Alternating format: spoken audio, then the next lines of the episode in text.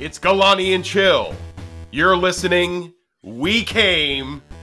Folks, we're talking about Hellraiser this week. Yeah, baby. And do I have sights to show you?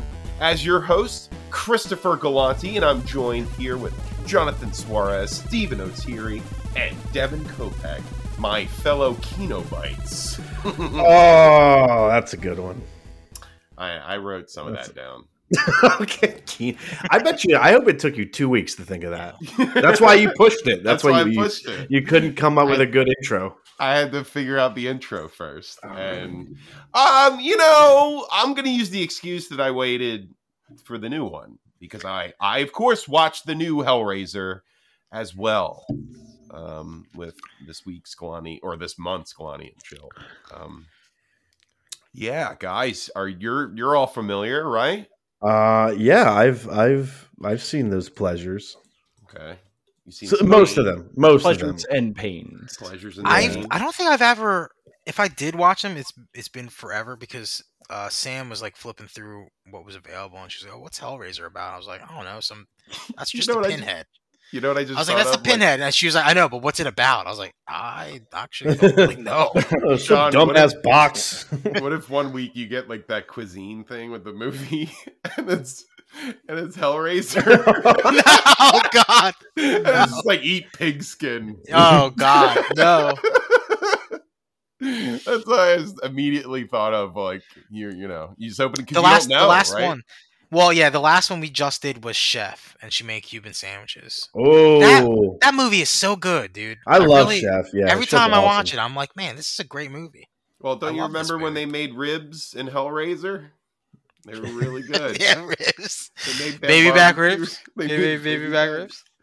Uh, you know, no. she could. I could imagine you getting something like like celery chains put together or something like that. You know. You know, just like something there's no, cool like there's that. no food in any of these movies, which arguably uh, loses a few there's points no for me. No food R. at all Martin's. in any of the Hellraisers? Hellraiser. I, I don't, I've never seen uh, Pinhead eat a burger, even though, well, goddamn, do I want to. I feel like Pinhead can only drink things through straws.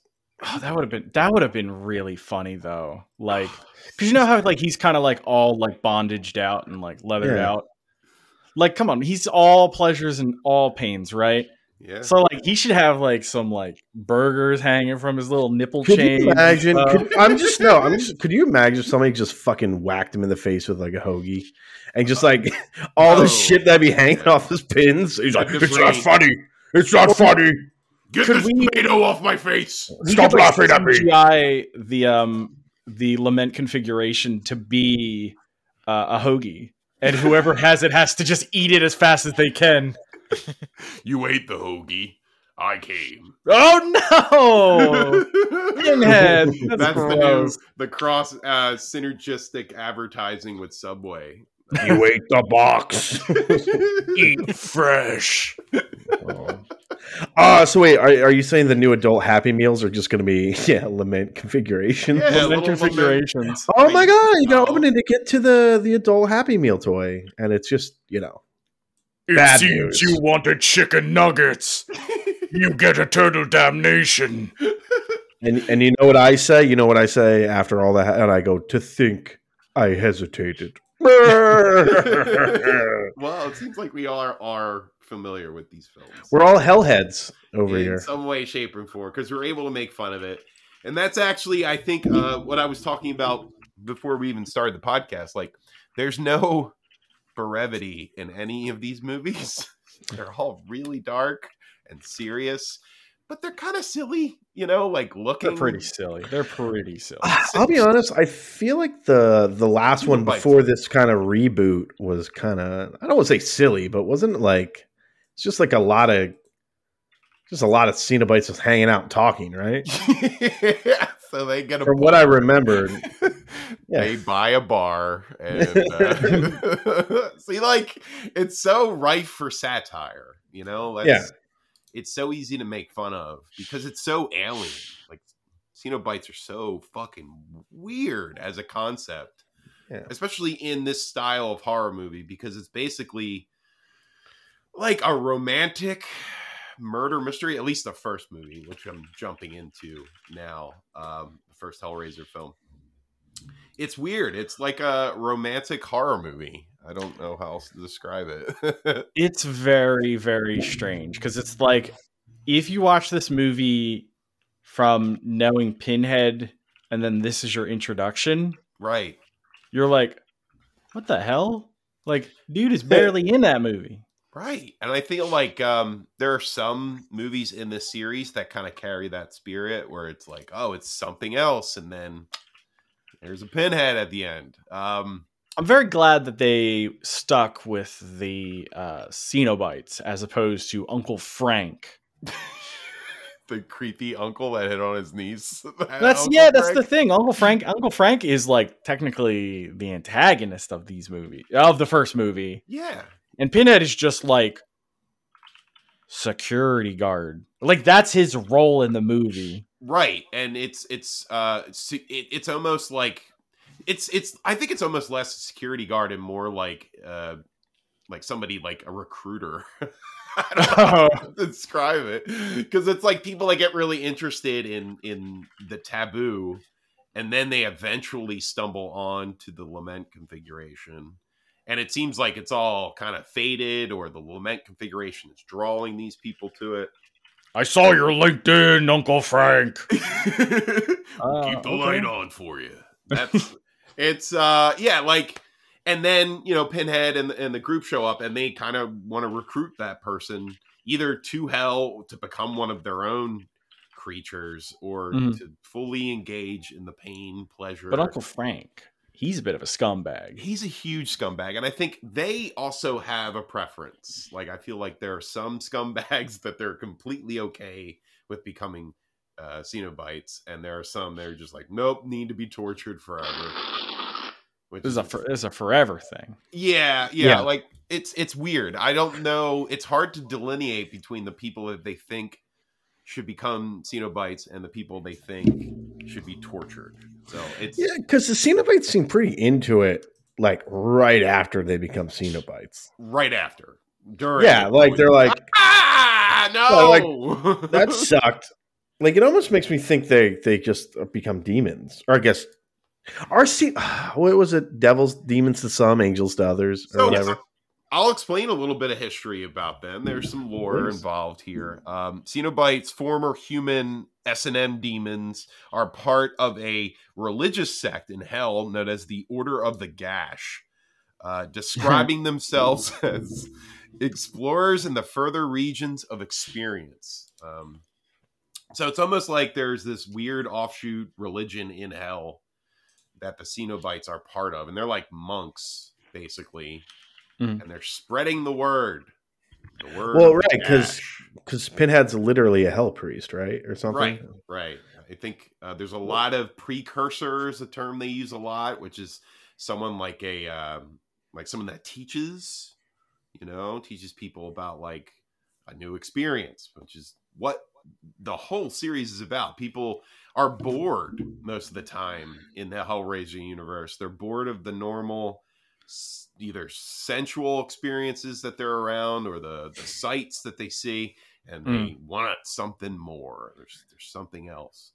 And that's what the lament configuration, at least that's what they think they're going to get. They're not, they're not ready for that. They're not ready for it. It's too fucking strange. It's it's like, unhuman. Oh, I sure do hope I'm going to eat a lot of chocolate. And then hell, uh, Pinhead's all like, yo, I brought the gang and we're going to do some stuff to your skin. Like, well, wait a minute. I wasn't. Uh, okay, actually, now I'm pretty cool with it. And you're like, I wasn't prepped. I wasn't prepped. I'll tell you, this film, it's a very strange concept and it's kind of, it's involved and complex, but uh-huh. it's told well. Like, I think in that, in the in the grand scheme, um like I was kind of shitting on it before I rewatched it, and I gave it another shot, and yeah, I think it tells a very complex and weird story coherently. Mm-hmm. um and I I think the concept is not solid in the first movie. I think it's sort of fluid, and that's cool. Mm-hmm. um but yeah, I think the story is told well. I think it's uh, I gets across what it's trying to say, And I can't, you can't say that for a lot of other horror movies or even Hellraiser movies, you know? Um, but yeah, um, this film was directed and written by Clive Barker, who never directed or wrote a movie before this one. Um, and so this is, this is, this is, um, before, um, Devin, what's the name of that movie? Uh, Nightbreed. Nightbreed. Thank you. Oh yeah, that's gonna come back too. That's actually in my notes. um, Thank God. Uh, yeah, I know. It's actually really sad, but um, year the year this came out was nineteen eighty-seven. Uh, so this, of course, I'm talking about the first Hellraiser, first movie to ever come out. Um, ever, ever, ever, ever. Really, it's a new it was Hellraiser, the train coming at the screen. He was the guy shooting a gun at the screen. Yeah, he was the old cowboy. He was the old cow, the old Pinhead. He was, yeah, pin. It was Pinhead running on all fours, and we're like, oh, that's how we won that bet. Yeah, okay. Um, runtime ninety-three minutes, perfect. Woo. I love, I love. Dude, like get that. In, get out, get in and get out. Get me scared. Whip those chains out.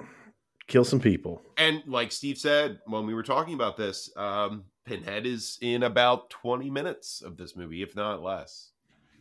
Um, it's cool like that. Get yeah. in, get out. You know what I think? I think as a kid, I saw this. My reaction was, no Pinhead throughout the whole movie? What am I watching here? No pin, no Pinhead. No well, Pinhead, I mean, no ticket. I, I see him on the cover. Dude looks cool as shit. Like, why is he cool as shit? He's only in it for twenty minutes. As a child, that's that's a bummer. You know, you know what? He also doesn't like. I'll, I'll be honest. I was not a big Pinhead fan. Me either. Because Freddy stabs you with his claws, does weird shit. Jason, big old machete. Hellraiser or Pinhead just kind of stands there. Some chains, but like he's not he really. You kind of expect him to use the pins. Well, something, right? You well, would really like the later Hellraiser movies. Oh, sick. He uses pins. Actually, I think I think the new Pinhead also uses her, her pins, I think. Oh, that's kind of sick. If I remember correctly. Anyway, um, as far as the production of the first film, having been dismayed at uh, prior cinematic adaptations of his work, Barker attempted to direct the movie himself. Like I said before, first-time director. Um, Doug Bradley, who plays Pinhead in basically all of these movies, uh, had trouble hitting his marks due to dark contact lenses. He wears black contact lenses throughout all of this, like Les Claypool, not Les Claypool. Who, who is the bassist? Les Borland. Les Borland. God. There you go. Fucking Wes Claypool. That's his Cenobite name. That's not the this. I've heard this a lot about these contact lenses. They can they basically you're blind when you have them in. Um, the older ones, like from the eighties. Oh yeah. Um, the puzzle box, the lament configuration. Actually, I, to get technical, and the new movie kind of pasted this out there and made it more like solidified. The lament configuration is just a form of the puzzle box. The form we're all really familiar with, but every form has a different configuration. Like every the puzzle box takes on many different forms throughout the series. The one we see the most, of course, is the lament configuration, which means life, which is uh, I don't know what that really means in the grand scheme. So Chris, quick question. Yeah. Um, is that so uh, the new one kind of changes my opinion a little bit, but like wasn't the original limit configuration supposed to be like hard to figure out? Well, yeah, it was supposed to be a difficult puzzle box. Yeah, because they nerfed that box, man. It seems like anybody can solve that thing. That's not necessarily true. It's the way it works, the way the puzzle box works. It doesn't necessarily work. It's not the complexity that makes it easy or that, that draws people to it. It's the fact that you're at all interested in it. The fact that desire in it is growing whenever you see it. Hmm. Okay. You solve it. The more you desire to know what it is and how to solve it, the more easy it is to solve it. All right. You know what that sounds like? That sounds like some writer just made that shit up. Yeah. Because it's hard to explain. It's hard to explain why fifteen people fucking fucking solve this thing. But at the same time, very, very acceptable. Right. As far it. as the yeah. story goes, too, it's all about desire yeah. and about want. Good enough. And, yeah. And lust. You know, lust's a big, big part of the Hellraiser movies. And probably also why I didn't really connect with them as a kid, too. Because that is was a complex um, uh, desire yeah. that I wasn't too familiar with. You, you didn't know, realize... I, You didn't realize that one guy had a penis head until way later. Yeah, like I didn't put two and two together. Like I knew you get what Leatherface is. You get what Jason is. There's pure... Leatherface is fear. That's the emotion I think of when I think of Leatherface. Jason, I think of anger. You know, like pure yeah. anger. And, and, and Mike, I think of nothing. Like I'm just yeah. dead, emotionally dead. Like Freddy's just a big old goof. Just having Freddy fun. Is a showman. He's the, the guy who's going to... play up your death and have a good time with it, you know. But these guys, they're they're really they're sex demons more than anything, you know. Yeah, and that's, they never that's, have sex ever. Well, that's well, that's because they're past sex. They're past it, right? Dude, sex is like sex is like some day one fucking. That's you know what? That's like I bet you they're all fucking virgins. That's like so. No, like, no, I'm no, saying no, no. It, dude. To them, yeah. sex is some virgin shit. Yeah, no, exactly. But I'm saying, I'm saying, like, oh, P and V, huh? That's real cute. I'm just saying, no, I'm just saying, like, when you when a when a fucking Cenobite starts talking about sex, they're like, oh yeah, I have like tons of sex, and you're like, can you explain it? Can you describe it? And they're like, yeah, it's like, um, uh, see, I, I you know, and like they don't you know, fucking when know. Like, when you nail a bunch of pins into your head, it's like, yeah, no, dude, yeah. dude, it's an eleven year old talking about how he's banged all these chicks, and you're like, you're full of so much shit. Sex Goddamn is idiot. When you peel your nipples down and turn them into little coat hangers. So it's like it's like when you pee in somebody's penis. Very easy to satirize this because I know. God fucking damn it! But really, in reality, in reality, they've forgotten more about sex than you've ever experienced. That. That's kind of the way sure. it's written. So. I mean, I get what you're saying because it's all about it's more pain than it is. Pleasure. Would it be more believable to you, Devin, if it was Fred Durst playing Pinhead? No, you know, if it was like if it was uh, what Will Smith who vomits after sex at some point, like he's the closest to a Cenobite I feel like we've gotten. He's, I've had so much sex, I would just throw up after because I'm just so fucking weird about it. And his wife started to look like Pinhead, you know? So, oh, yeah, dude, you're going to get slapped, buddy. You're going to get slapped! You're going to get fucking slapped, buddy. You better chill out. Ooh, I'm bald. I can make that joke. Um, Can't wait to see it. Uh, this film made for one million dollars. Uh, box office draw fourteen point six. Obvious right. hit. Um, fourteen times the money. fourteen times the money. Uh, holds a seventy percent on Rotten Tomatoes with a seventy-two percent audience score. Right? Perfect alignment, in my That's, opinion. That seems right. Uh, seventy is probably what I'd give the first one. I agree. I think it's it's very dated. It's also, there's a lot of A D R because apparently the entire film was shot in England, but they wanted American accents in the film, the producers. Oh, I remember that, yeah. So they had them all do um, basically uh, voiceover for most of the scenes, and it's weird and definitely dates the movie. Um, but the effects are cool, and I, I think those aren't dated, and I think the acting by, by Doug Bradley is pretty solid. I like Pinhead. I like him as an actor. I think there's some overacting in, in general in this film, too. By a certain uncle? By a certain uncle. Okay, yeah. Not just Uncle Frank, too. I think Uh, the father is also is like way too too over the top.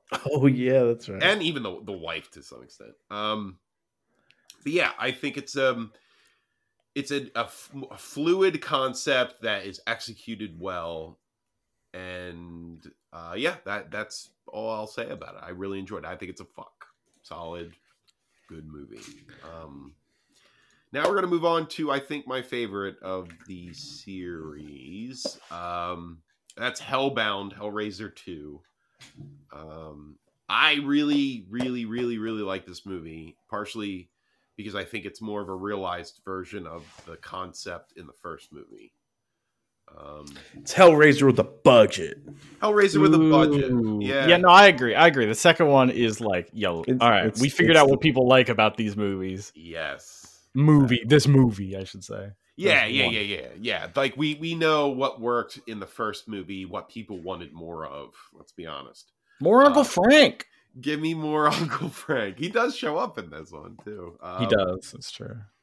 Yeah. Uh, this is actually directed by... Not the that that Tony Randall, but a different Tony. Tony Randall, Randall? Not Tony Randall from The Odd Couple. Um, the Tony Randall. Yeah, he actually apparently worked on the first movie, was producing that with Clive Barker, helping him direct it too, because it was his first time. And he ended up taking over because Clive Barker did not want to direct and write the second movie. He was very vehemently against it. He thought he didn't know what he was doing. Um, and it's a shame too, because I think he would have been a better, he would have learned more, you know. But to be fair, that's that's nice because you have people like, well, I guess um, uh, Stephen King also kind of figured that out pretty quick. Yeah, Maximum Overdrive really, yeah. really showed him that directing a movie is hard, and it's not like writing one of his dumb books. um. Randall claims the film has a darker tone than the original due to his own mindset on the world at the time. It was nineteen eighty-eight, so it was like the Reagan years. They were, they were pretty dark, weird. Um, this has a uh, fifty percent on Rotten Tomatoes with a fifty-eight percent audience score, which I think is a little low. I like this a lot. Um, made twelve million dollars in the box office. Couldn't get an actual number on the budget, but clearly more than the original. Um, also, runtime in ninety-three minutes. That's just, again, perfect. This came out a year after, too. Um, so it was right on the heels of the first film. Uh, was due to have a larger budget, but was decreased after financial issues with New World Pictures because they started falling apart. Mm. Ew. Uh, among fans, rumors circulated about an infamous deleted surgery scene advertised in the trailer that was out there. This scene was cut due to poor special effects. Um, again, the budget cuts were coming during production. So uh, it really affected the movie as a whole. I think it's the best sequel in the series, maybe probably the best film. And it's the first film to show in explicit detail the Cenobites' realm of hell, which is the labyrinth uh, that they currently reside it's a, in. It's a cool, and uh, you know what else I liked? I liked that the Cenobites were obviously still evil, but like you could bargain with them. Yeah, very much like a uh, a demon in hell. You know, like yeah. There's, there's almost like this. There's a logic to it, somewhat. And there's there's lore in this one. Yeah, a lot I feel of like lore. The first one's not a lot of lore. It's just kind of, you know, a thing. And it adds to the horror. But I also I think the visuals are so solid in this that it makes it a little bit more scary. Um, I think the labyrinth world, that dimension, is really frightening, especially to me. It's very empty and open, which scares always scared the shit out of me in general. Cenobites kind of go out. They're soft in this one, though. They are. I, I think the uh, the doctor, the surgeon, I, I can't remember his name, the the the main antagonist. Good old penis head. Yeah. No, no, yeah. He's he's talking about the, the doctor. Yeah, yeah, yeah, yeah. Yeah, yeah the, the current antagonist. He's got, I forget his name. I didn't write it down. But um, he's actually really solid in this as someone who's almost more evil than the Cenobites. You know, like, that's interesting to have a character like that, you know. Um, it also makes sense why he becomes a Cenobite, because he's just a demented old fucking creep. Yeah. yeah. He's got a blood woman in his basement that he found in a mattress. Like he's, he's that is uh, that's a great special effect. That might be one so of my cool. favorites. I think it's cool throughout the, both these movies. I think it really, that's like the best special effect. Um, cause it's like, it looks so real. And apparently, like, the main actor who played Frank was specifically picked because he was thin, so they could layer this shit all over him all the time. And it just looks so cool.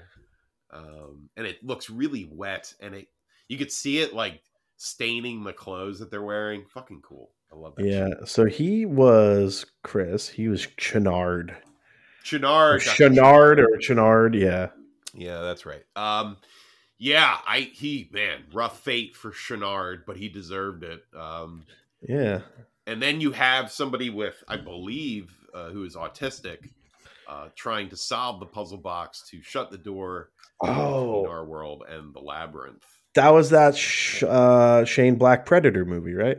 Basically, everybody was doing that for a while in eighties movies and nineties too. That was a really popular thing because people didn't know what autism was. Like, they had no clue. It's a superpower that predators look for.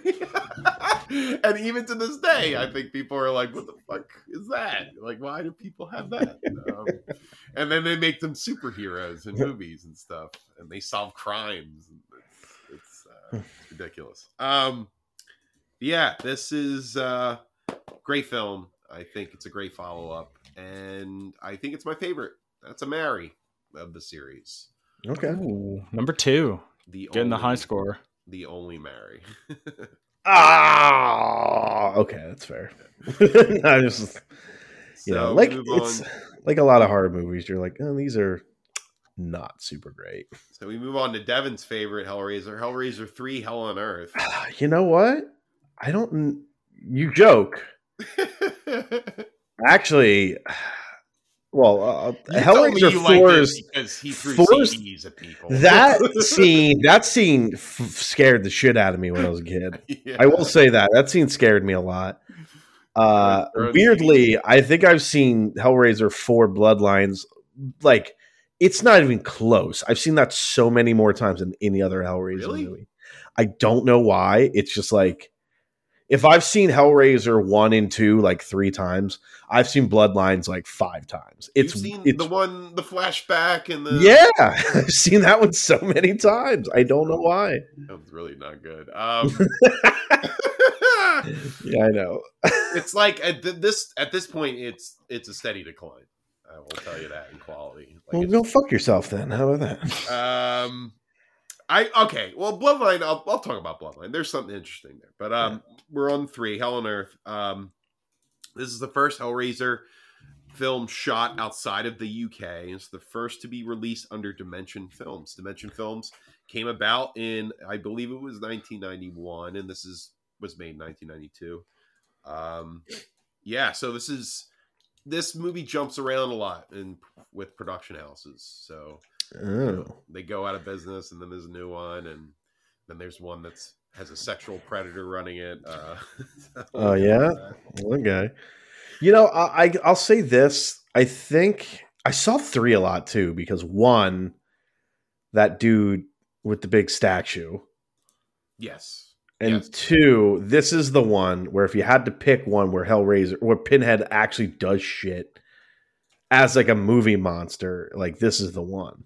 Yeah, yeah, no, and the Cenobites as a whole, like they come out and they're literally hell on earth. They're walking around, they're yeah. killing people easily. Like it's not even they're they're getting shot by police. They're shrugging it off like it's nothing. Isn't there like a lore reason? Like like because Pinhead is now just like he's because in the second one, Pinhead was like a, a World War One sergeant or something, right? Right, and then and then he finds out in the second one, he finds out that's who he was, and he's because because Cenobites like lose all memory of themselves, yeah. And this version of Pinhead is like without the humanity, which is why he's more evil or something, right? Well, it's funny that you bring that up because in this film we see the daughter of the person that will eventually become Pinhead. Um, she is she's the main character of the movie, so it's you start to learn more about the history of what Pinhead is. And the reason why Pinhead and the rest of the Cenobites can't be killed with guns or fire or any mortal weapon is because the lament configuration is the weapon that you're supposed to use against the Cenobites. It traps them; they can't mm. be killed. So they're they so they're g- genies, they're jinns, kinda. Yeah, yeah, like sexual pain, sex jinns. Yeah, makes sense. It's like if the Robin Williams genie in Aladdin wanted to fuck you all the time. Well, somebody didn't see three thousand Years of Longing. So well, it's true. It's basically Pinhead trying to fuck Tilda Swinton. uh, Clive Barker wanted the series protagonist to be Julia from Hellbound, but the actress declined the role. Um, I don't blame her. Yeah. Honestly. These, these movies are silly. Um, twentieth Century Fox demanded cuts to Barker's latest film, Nightbreed, which led to a marketing campaign that killed it as a, uh, billed it as a slasher. Uh, Nightbreed underperformed and led to New World, which was Clive Barker's production studio, going bankrupt. Crime of the century. Nightbreed killed a, a, a studio, film studio. Well, it. I mean, man, that movie is so weird. Devin, you were you were years too late to save New World cinema. Uh, Y'all got Nightbreed, and then the person who made that movie ran in. Like, who's finally, the, finally, who's the boy who saves my town? remember, guys, remember, guys, where I was like, I've always wanted to see this, and then I could never find it, and then I did. We found it. We, we did f- find it. It was, it. Built we, as a, it was billed as a slasher. That's what it was originally. Yeah, well, like be. The cover to Nightbreed is so fascinating. I've talked about this before, but like I was just mesmerized by it. But it was also like, this is too scary for me to watch, so I never picked it. You know? Yeah, no, I, I completely. I mean, no, it's a cool cover, and it has all the monsters and the special effects like right out in front. Yeah. You can see what and then you look like. Then you find out just a guy that likes to rip his hair off. And that's what a lot of audiences thought, too, because they thought it was going to be something else. And it, and it killed Clive Barker's production studio, which is really, it, it sucks. Um, not to say that I, I wanted more of these Hellraiser movies, but like, I don't know. I like Clive Barker. I've read his books. They're, they're, yeah. They're fun, exploitive horror, like more fun than Stephen King books, in my opinion. So I want to see him succeed. He's the, he's the bad boy horror books. Clive he's Barker. Like the, kind of the fun, lighter, like, I want to just do a bunch of fucked up things and push the envelope kind of writer. I, I don't know. I like it. I think I, I, it was fun. Um, Randa, uh, Randall was taken off the project uh, three Hell on Earth because of his bleak vision. And the director, Anthony Hickox, came in, who Barker disliked. Uh, unfortunately, this was the second highest grossing. So, unfortunately, he says that doesn't matter if Clive Barker didn't like him. Um, Rotten Tomatoes score forty-two percent, audience score thirty-five percent. Uh, came out in ninety-two, runtime, all these things ninety-three minutes, just beautiful. Man, how, how did you feel? Like, you're just like, I'm just burning through these bad boys. The only problem with the series, honestly, is well, they're not good, but. The other, the other problem is um, I couldn't find them all. Like I, I, I watched eight of the eleven that exist because two of them were t- direct to video disappeared. Like, couldn't even find them on Shudder. I'm yeah, I'm. You know, I was a little flummoxed by the whole experience, but I mean, I watched enough of them. I think they should. I'm okay. Um, yeah. So Hell on, that's uh, Hell on Earth. I'm going to say this is, uh, God, barely a fuck of a movie. Okay. You know what? Still gets a fuck. It's fun-ish. I think there's one kill that really, it's with twins. Yeah, the twin kill stuck with me.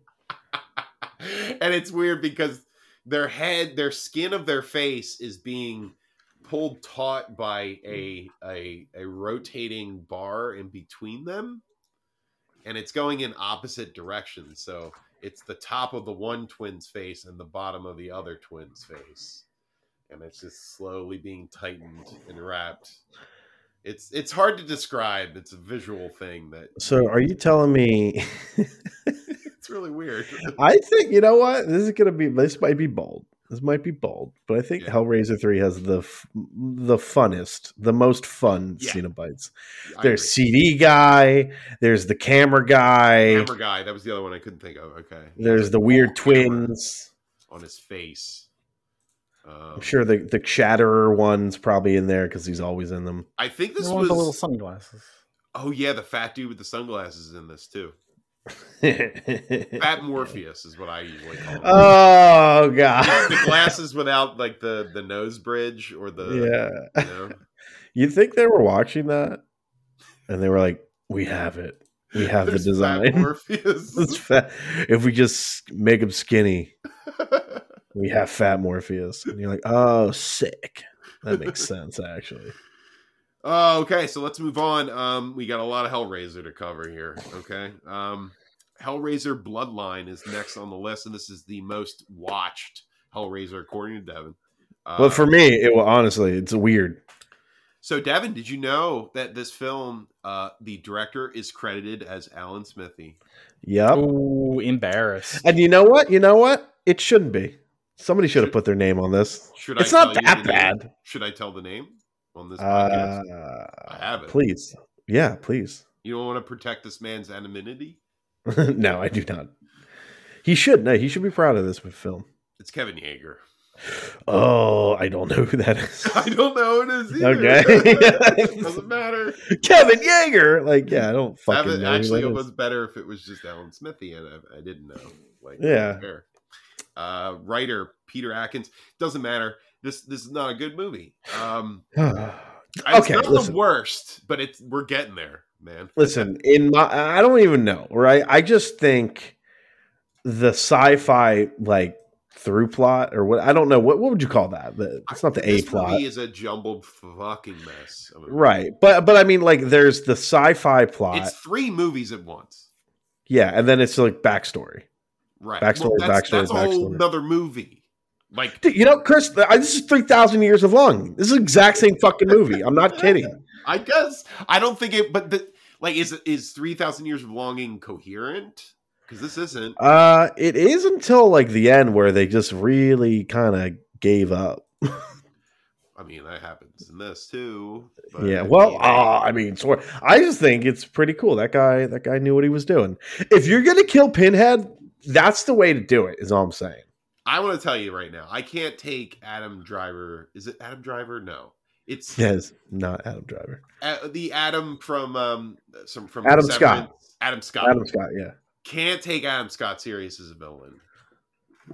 Can't do it. Yeah, it's just not. Yeah. He's, he's this is like one of his first movie. This was before he was like known. You know, right? He plays a uh, philanderer, or actually, I think he's the butler of a weird creep who's trying to summon demons. This is all in the past, by the way. The whole yeah. movie, uh, the whole idea of the film is this first in the future. It's on a satellite that is orbiting planet Earth or, or the moon. I can't really remember. And the ancestor uh, on that uh, satellite, the, or the, the, the person on that satellite has an ancestor who created the lament configuration. And we flash back there. And there's this weird, creepy uh, uh, aristocrat from like the seventeen hundreds who's trying to summon a demon. And he needs a toy maker to make a puzzle box in order to capture this demon. I don't know why you're even remotely confused, Chris. This makes it very easy. It's a mumbled bullshit. It's just, it's it's bullshit. This whole film is three movies, three separate plots of three separate movies tied together, and it doesn't work. Well, it's your opinion. The original screenplay, rumored to be the best of the series, I don't believe that, had a violent confrontation between Pinhead and Angelique, Angelique being the first demon that this weird, creepy guy summoned in the seventeen hundreds. Um, This demon requested the construction of the lament configuration in the movie. Uh, the script was rewritten because of the budget restraints. They they really they went too far. Hollywood does not respect Hellraiser. Why would they? Every movie they're like, no, cut the budget, cut that I mean, budget. Listen, I'm I am all I'm not one for censorship. I am not one to question anybody's interest or desire in anything. But really, look at these fucking movies. This is weird fucking sex demons. Like, how mouth. do you sell this to, to middle America? You don't. Like, that's, it's a horror it's, movie. It's a, I know, but you could sell other horror movies to Ohio yeah. or Oklahoma, like Texas Chainsaw Massacre or or Jason or even Freddy for that matter. Uh, this, you can't. Um, That's I will the business say, end. That's the business end. Hellraiser Bloodline had the weirdest, scariest moment for me, I think, in any of them. Okay. And it's it's super weird and low key, uh, but I just remember because this is like it was like a weird realistic fear. Oh, also during this, the lament configuration was put in cement, and it and it mutated a building to become yeah. a giant lament configuration. This is this is all easily understood. That's in present day, yeah, was- yeah. So it's the scene where the woman's hi- it's the space, it's the space stuff where the yeah. the woman's hiding like. Just like in the guts of the ship. Yeah. Okay. And then he just walks by and like okay. doesn't seem like and yeah. I was like I, I was like that is the scariest goddamn thing. Cuz like it was like oh if there's a monster I'm just going to hide and it seems like he doesn't see her. He just walks right by her and then I think he, of course he saw her. I I know, but I'm just like it's yeah. it's fucking dude, if Pinhead was just walking down a hallway and you're like I'm going to go this way and just really hope he doesn't see you. Uh, you know, it's. I think that's the basis of most horror movies. I mean, once yeah. you get that kind of cool shot where it's like he's in the background somewhere milling about, right. it's always gonna it's gonna give you a fright. So, Chris, this is where my Hellraiser knowledge drops. I do not know what the next one is. Oh, yeah, this ready. is we're going we're going into the void now. Yeah. Going is into it, the void. I'll never show it, you a land of pain and pleasure. Can I can I guess? Can I guess? The sights I have to show you. Is it the internet one? Is that the next one? Well, hold on, I got some more to talk about. Okay. I'm not okay. Oh, thank um, God. Although easier to apply, Pinhead's makeup was reverted back to the original way due to the actor's discomfort. Apparently, they um, would actually painstakingly slam nails into his head. No, uh, uh, it's not true. Uh, it took a really long time because they did each inv- individual nail and they did like a prosthetic for each one. Mm. Now it this is like a skin bald cap that he just I was, applied. I was gonna say like unfortunately, it's weird. I think he has the coolest outfit in four. Like I like that weird thing he has like on his back, like the back of his head. Yeah, he's got like this uh, the the big shoulders too. Yeah, he looks basically uh, he looks like the Undertaker when he was like Ministry Undertaker. Yeah, yeah, yeah, yeah, yeah, yeah. Uh, but uh, his his pins do look kind of they, they don't look super great in four. Uh, you know, I think it's just you, you're making Doug Bradley upset. he, doesn't, he doesn't want to put you think he like he like he's like when a bird's stressed out, you know how they molt or whatever, it's like he just starts losing pins like oh we're we stressed out Pinhead, we should be finished the shoot already. Oh uh, by the way, this was the shoot from hell according to a lot of people that worked on it. Oh I, I believe that yeah. Sickness, emergency departures, massive firings, like it's it's got everything. um, Pinhead's just killing people. It is the apocalypse now of Hellraiser movies. That is a that is a hell of a statement. Uh, Yeager left the project after Miramax reversed the their initial decision and wanted more Pinhead. So this is the first Miramax produced Hellraiser movie. God, so that's going to come back, obviously. Um, so the next one, I jump forward a little bit. Four years, um, and we have Hellraiser Inferno. Oh, never seen this one. Which I kind of liked, actually. I think this is the little peak in the in the drop in quality uh, that goes on for the rest of these sequels. Um, it it follows the same formula as the first movie, where Pinhead is really not in it too much. Okay, uh, and I I. I think it works good. It works good in this. Like it works well. I, I think the first movie is a little less confusing, but I feel like this does well for ninety-nine minutes. I, again, I think the, the other film is tighter, you know, it's a tighter experience, the first movie, but this is directed by Scott Derrickson, who directed. Oh, okay. Strange.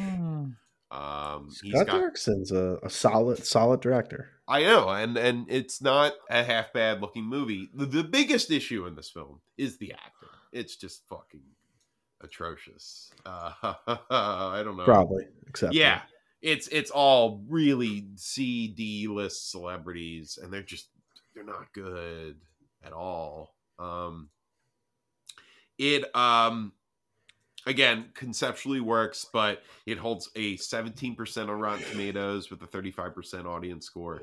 Uh, runtime in ninety-nine minutes. Came out in the year two thousand. Had a budget of two million dollars. It looks cheaper than two million dollars, too. I will say that, unfortunately. Um, okay. Clive Barker ended up losing his role as executive producer and was barred from pro- providing any sort of assistance on the film. Whoa. Yeah. That's interesting. Now, you notice this is the first or the second movie produced by Miramax. They were like, yeah. no, we don't want the that asshole. I guess, I guess, like, when you sell your shit, you know, you, you sell it. So in, in the span of thirteen years, he lost complete complete control over this. Yeah. The snowball, you know, rolling down a hill. Uh, Weinstein's reportedly played, paid Derrickson ten thousand dollars to direct one scene and then ended up hiring him. That's how it worked. It's his first movie. You know, uh, that's what Steve pays me to do an episode. It's fair, right? Yeah. Yeah, that's great. That's uh, that's a good amount of money, Devin. Yeah, ten K per. Yeah, that's, you know, that's that's what you are worth. So I mean, he hasn't paid me yet. He says he will. It's uh, you know, we're just gonna wait until we get the whole. Steve, it's amount. been like thirteen years. Well, we're that's gonna probably... wait until we get the whole amount. Devin, I mean, he's gotta pay. He's gotta pay me first. So true. Uh, I gotta get through the Galani barrier first uh, before I can pay you. You know what? I'm, I'm getting paid. so. John John Galani's lost his rights. John lost his rights after fifteen years. he John Carpentered it. Uh, Actually, Harvey, John Carpenter pulled a Suarez. That's what we call Harvey it. Harvey Weinstein now comes to you, Devin, and tells you to shoot a scene for him for ten thousand dollars uh, on an option that you may direct a whole movie. Well, Where first, are the cameras? Don't worry about it. Just uh, do something with this plant. Yeah, first I throw I throw fucking holy water on him in, in hopes that he just explodes. Oh. Um, Stands there wet. Why'd you have angry. to say? Uh, he just stands there wet and he's angry now. And wait, like, what, what year is this? What year? Like, is this now? Now no, he showed. Yeah, I'm like, I'm yeah. Now it's the Harvey Weinstein. Devin, I broke out of prison. yeah, well, yes. I got a movie for you. Okay. I think it's ten grand, and it might get you to be on Scott Derrickson's level. Yeah, making Doctor Strange movies. Think okay. about it. Think about it. Um, Think about it. Doug Bradley Doug Bradley claimed the script was originally not intended to be a Hellraiser script, but Derrickson disagrees. Apparently, there's a little bit of uh, tension on set. He thought it was not enough of a Hellraiser movie. That's why I kind of like it. Um, I think it works, personally. Yeah, and like I said, it feels less like Hellraiser and more like Jacob's Ladder. Somebody said that in a review, and I was like, That's... I've never seen that movie. Is that really a good Same. movie? I've never seen it. Jacob's Ladder? People really? talk about it. Yeah, I've never seen it. Is it Kino? I'll tell you what, Jacob's Ladder... It's goated. It's a it's a horror movie in the first half and then an extremely sad film in the second. That's all. Is oh, it it's, a, it's, a, it's a oh, it's a Mike Flanagan movie? Did Mike, Mike yeah. Flanagan did it? Wait, is it better than Hellraiser Inferno? Yeah. one hundred percent. Are you, are you sure? Are you oh, sure? Yeah, one okay. million. Okay. The acting alone is better in... in Jacob's Ladder. All right, I guess. That alone is right. better. Right. Um, Fine. So, as we move on from Inferno, which I dug, but I feel like is all concept and really not great execution, we move on to one that's neither concept and execution. It's not good at that, neither one of those things. Uh, Hellraiser Revelations. It is, I think, now correct me if I'm wrong, guys, is this the first zero percent film on Rotten Tomatoes that I've ever talked there about? There has to be. Wait, what uh, that you've talked about? Probably. Yeah. Oh. Wait, is it it's is it Revelate Hell uh, Hellraiser Revelations? Revelations, yes. Does zero percent is... really count though? I feel like if it's zero, it's, it's like five reviews. You, it gets thrown. Yeah, yeah, like five reviews is, is too low, right? But it's still a zero and I've never encountered Cuz there's something one. telling about like hold on. I've never, I don't think I've encountered, I think maybe on a Return of the Living Dead sequel. Maybe. Because, oh, like, this like is, that was two, maybe three, two years ago. That was two years ago. So, what's worse, five reviews, zero percent, or thirty-six reviews at eight percent? Oh, thirty-six reviews at eight. It's far worse. Okay. Just because, man, I can't believe somebody actually So, Chris, is this the one with Wish Hell uh, Wish dot com Pinhead? Yeah. Yes. This is the, so he's what is wrong with him? What a bad choice. Because I know have, re- Kevin, he doesn't have enough pins. He's also like he's also like weirdly like I mean, listen, I'm not judging, right? But he's he's kind of weirdly fat for Pinhead. Yeah, he's fat. Yeah. It's like what the fuck? It's okay. Now and his head is huge. So wait, big. There's two Pinheads? That's, that's the problem. Well, uh, sort of. Oh boy! Oh boy! Ooh, um, there's lore here. I like it. The head is so big that it shows how few pins they actually used. Because like it's there's a lot of open space on his head. Oh my he's god! Less, he's just head in this more than not as many pins. Like he he looks just slightly pierced. In this, that's all I would get from it. Slightly pierced head. Slightly pierced head. Uh, so this film is interesting because it's uh, a ploy to keep the rights of a movie. Uh, oh, facing, it's one of those. Okay, one of those. Facing expiration of their rights, the Weinstein Company, while still apparently working on the long-announced remake of the original film, decided to rush an eighth sequel into production. Essentially, a cinematic ashcan copy. Have you guys ever heard that term before? Ashcan? Ashcan copy. No. No. I've never heard it before. I looked it up. An ashcan copy refers to a form of comic book originally created solely to establish trademarks on potential titles and not intended for sale. Man, so, I mean... I was just really fascinated by it. I never heard of it. I mean, it, it kind of seems like it's that Fantastic Four movie, but this one actually got released. Yeah. They didn't want to lose the rights, and they're like, uh, let's just fart well, this it, out. I'll tell you what, at least with Revelations, they didn't release it in theaters. Like they did with that one. Like, that's even yeah. meaner, in my opinion. Yeah. Oh, mean. man. It's mean. That's what that is. um, so- So what's the plot here? Why are there two low-rent Pinheads? So half this film is shot and it's sort of like... It's like a found footage movie. Um, oh, boy. And it's two bros going down to Tijuana that they're obviously like rich white kids. And they're like, we're going to get some whores. We're going to go drinking. And they look like Hollywood trash like already. Like I, I, you're regretting, you're you're hoping them to die, obviously, and that's good. Yeah. That's that's actually pretty good for horror movie. It works. Um, the problem is you're with them far too long, far too long, and that's about half the film. And this film is only seventy-five minutes. So. Whoa! Well, I mean, ashcan, but ashcan shit, comedy. dude. Yeah, dude. Uh, it's it's it's not it's not a movie. It's not a movie. And there isn't, there's, it's not, it's, it's like a collection of shit. And there are two Pinheads. There's one Pinhead that is without pins and he's walking around and it's sort of, it's sort of a flashback. Uh, oh, it's so stupid because it's a flashback, but it's a flashback to footage that was on the camera that somebody else saw. Like, It, th- basically, the, the logic of the movie is somebody was looking at the footage on their camera and didn't look at all of it. Okay. Like oh. did, and then somebody else picked it up and was like, oh, there's more footage here. Like, why wouldn't you finish? Because it's literally, the footage is Pinhead eating or ripping somebody apart.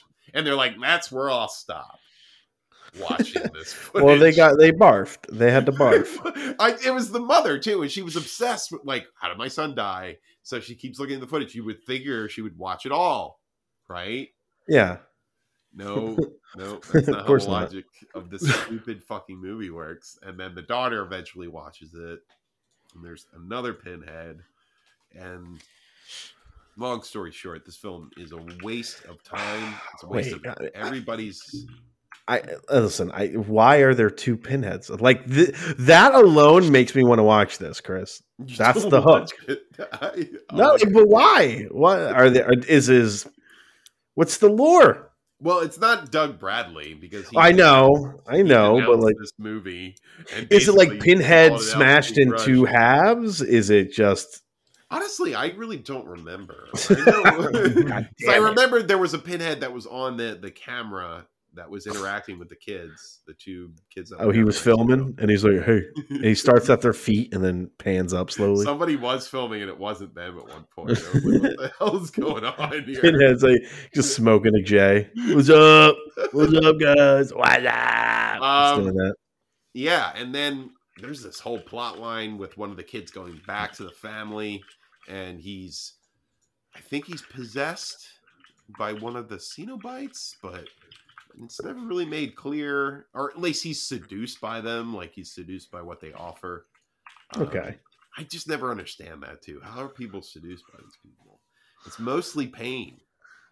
Well, I mean, like, it's it really, who's who's getting, like, it's the Jeff Bezoses of the world. You're it's right. The, it's scummy people, usually. But, like, it's just still, the guys that's like, I have enough money to do weird shit. I need a pinhead. It's, It's I don't like, have a pinhead. I need a pinhead. It's kind of, that's very true, I guess. I should look at it that way. Um, yeah, once you run out of stuff to do, this is it. This is the next step. So, oh, it's not a good movie. Uh, year twenty eleven. I, it's, it's a big jump. So I, I I skipped a couple of movies between Inferno and Revelations. I don't care because this was so bad. I'm like, I'm, fuck them. I'm not watching those other ones. I don't need to. It's um, probably safe.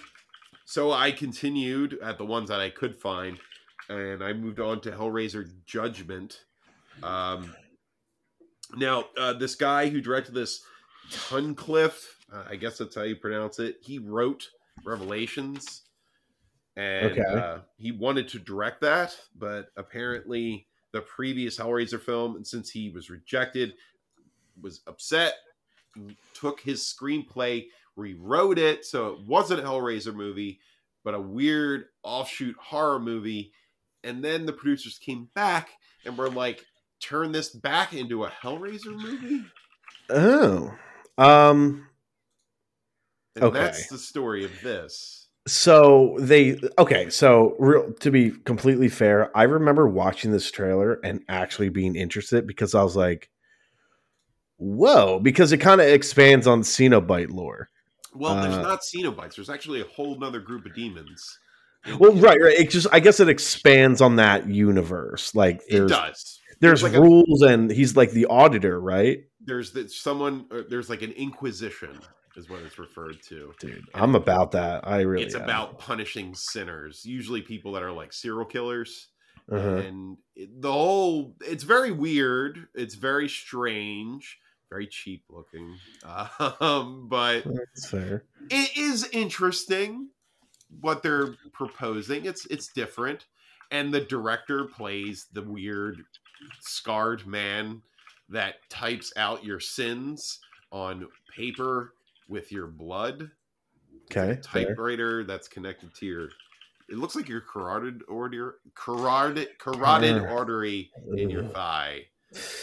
Um, and it's pulling blood out, and he's using that as ink. Oh, I hate that. I actually, I fucking hate that. It's just, like, it's that's kind of cool. It's scary. No, I mean, like, like I hate it in the sense of like that skeeves me the fuck out. It is. It's, it's very skeeving, and it there's this whole process where he's like connecting the tubes and stuff. It's real. It's unsettling, yeah. to say yeah. the least. Um, but he's like, like him and Pinhead are like at odds or something, right? They are because it's like different forms of punishment. Man, like, I I different. do like that. It's not bad. I, I I this is far better than Revelations. Like I, there's no yeah. doubt. Um, it's just not act like again not executed well. There's a there's a plot line in it where I don't even know if, if this is a thing. Like this is possible, but there's there's two brothers and they're both cops and they're partners. Okay. In this, I don't know. Is that a thing? Like they don't usually. I mean, probably not, but whatever. Like there's a literally a joke in it where someone goes, "Hey Carter," and they both turn around. Like it's so lame. That's Kino, dude. What are you talking about? And I really wanted a scenario where he like called him on duty. And he's like, "You gotta call mom. It's your birthday." Like, I really wanted that because they're so serious, you know. Um. And that's another thing, like watching these, like I keep saying, they're so fucking serious. My brain is just doing all different types of mental gymnastics to make me more entertained. Like, yeah, that's fair. It's that's the nature of Hellraiser. Like, God, with Freddy movies, you get so much fun, humor, and just frivolity out of it all. You know, there's yeah. none of that. Do you? This also doesn't. This isn't the same uh, Hell Pinhead. I keep on wanting to call him Hellraiser. Uh, this is a different actor. Still not Doug Bradley, but this is a, a different Pinhead. It's a fat guy. Oh, is it? Yeah, it's still a fat guy. Oh, yeah. Boy. Doug Bradley, like, he's done. He's he's no longer yeah. involved. Um, he's like, no thanks. I've had yeah. enough pins. I think he's smart. Again, these movies are really cheap. Um, yeah, Tunnicliffe wanted to direct it. Eventually didn't. Uh, the film was set to release in twenty seventeen with minimal marketing to avoid negative publicity because of the last movie, but was shelved, ultimately put in developmental hell. It was it was not a oh yeah. It was not a priority release for Dimension until the sexual abuse allegations involving the parent company and co-founder Harvey Pinhead Weinstein. uh, so God, when Pinhead jerked off in that potted plant, we knew it was over. I mean, he is the Pinhead of real life. So, oh, yeah, oh man, there. let's let's go ahead. Um, yeah, so this got a big push afterwards because I think they were trying to just get rid of all the the fucking franchises they have and produce as much as they can to pay for his legal. I think not to pay for his legal shit, but to pay for the the people they the damages. You know, yeah. In case. Uh, so this was like basically uh, steamrolled out, and it's not terrible. I mean, it is terrible, but it's not as bad as Revelations. It has a pretty interesting idea. It's just really cheap. Uh, budget three hundred fifty thousand dollars. It made four hundred twenty-six. Um, Rotten Tomato score thirty-six. Audience score twenty-eight. A runtime of eighty-one minutes. Uh, it was made in twenty eighteen. And with that, we move on to the last Hellraiser film of the night, the most recent movie to come out in the Hellraiser series. Um, Devin, you watched this, right? I watched half of it and then I fell asleep, uh, which um, I think is both due to some of the movie and also because I it was like three a.m. when I started it. Okay. Um, so there's there's that.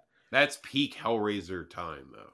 Yeah, that is. You're right. Um, I will say, I mean, all these Hellraiser movies, right? For like the vast, all like ninety minutes. This movie's like well over two hours, isn't it? Yeah, one hundred twenty minutes. Two yeah. hours on the dot. Uh, okay, two hours on the dot. But I just was kind of shocked, and maybe you'll be less shocked because you watched all the... I was just like, it's like forty plus minutes in before you even see Pinhead. Right. Yeah. No, you even see the goddamn Pinhead. I'm not as shocked. You know, that is a common, yeah. pretty common. I occurrence. fell asleep before, Chris, technically, I still haven't seen Pinhead. Okay. Like, I fell asleep before we got to Pinhead. I was like, it's, it's, uh, it's the plot is very, um, hmm, it's trying really hard to be hip and modern. Mm-hmm. And it has someone at the center, uh, the main character, who is an addict. So it's building into that whole desire and urge and lust, and yeah, losing control, giving it over to something else. Um, it's just it's trying really hard. I feel maybe like I did. I didn't hate it. I mean, from what I, I saw, like, I, I didn't hate it. It's not but, Revelation bad. It's it's better than most of these sequels. You know, I will say though. I mean, I, I so I fell asleep and I woke up to a point where the main character accidentally stabs like the fourth character in the movie with that box. Like she keeps stabbing people by accident, like to the point where I was like, this has to be on purpose. And then I just kind of eventually conked way out. Uh, she's a buffoon. I mean, that's yeah, really like, you know, I was like, God, what an, like, you know, the, there's the idiot ball concept, but holy yeah. shit. She's a fucking buffoon in this. Yeah. Um, I, yeah, it's not great. It's not bad either. It's um, very much a middling horror movie, really. Let's be honest. Yeah. Um, it's it's far too long. I feel like the ninety minutes is perfect for a Hellraiser movie. Um, And listen, it's it, like we all we've been saying, it's complicated. This this whole story is, and it's hard to get it down to about ninety minutes. Any Hellraiser movie, really, but yeah. they do it, and it those ones are the best ones. So, uh yeah, this one, it's got a budget behind it. You know, I'm sure it it took a lot of money to make. I like Pinhead's new design. I think the aesthetic works. Um, I think the actual Cenobites look more like flesh models, like flesh statues, than they do like leather-bound S and M yeah. fetishists. Yeah, I'd say that's fair. Uh, that's kind of cool. I, I think that's like a different idea and a different visual take on it. Um, but yeah, I, I didn't hate this. I like some of the concepts too. I like the idea of, which I don't want to spoil, but there is something to do with uh, another character that gets introduced, and they have this weird box attached to their chest that's pulling at their nerves in in intervals so that you never get used to the pain. Oh, I thought that was really neat. Yeah. It's a neat little contraption too, and the, the makeup and the special effects looks cool. So does this one? So this, and again, I, I've I've seen some of them up till about four, and even then, uh, I I kind of liked the way the plot was flowing, I'll guess, because it's like there were stages, right? So it's like first it's the box, and then it cut somebody, yeah, so the, kill the, somebody. The lament, uh, there were different configurations too. Yeah, so like you're you're just like throughout the movie, the box is literally changing shape, and then you can kind of tell like we're getting pretty close to it being real fucking bad guys. Yeah, so it's kind of like the the ticking clock, ticking clock. Yeah, but again, I, I'm a, you know, I didn't finish it, but the boyfriend who's like, we should just throw this thing out, and her be like, absolutely not, that's a stupid idea. Well, then accidentally stabbing like so many people with that thing. And it's like, because because in this movie, at least, like if you open the box and if because a little blade shoots out, right? Right, right. If you open the box, if it doesn't cut you, you're more or less kind of sort of safe. But if it does cut you, you are like marked for for fucking chains, right? Yeah, Cenobite hell. hell. So so like keeps opening the box, and then other people keep getting stabbed. Yeah. And it happens she like three times, it, dude. And, it, and the blade keeps coming out, and she keeps just like, "Whoa, oh, Jenny! I didn't mean. Oh, you got stabbed. Sorry." And it's, it's like, what the fuck, dude? Uh, this was written by David Goyer, so you got that's where this all comes from. Okay. This, weird okay. bumbling protagonist that keeps stabbing people and saying yeah.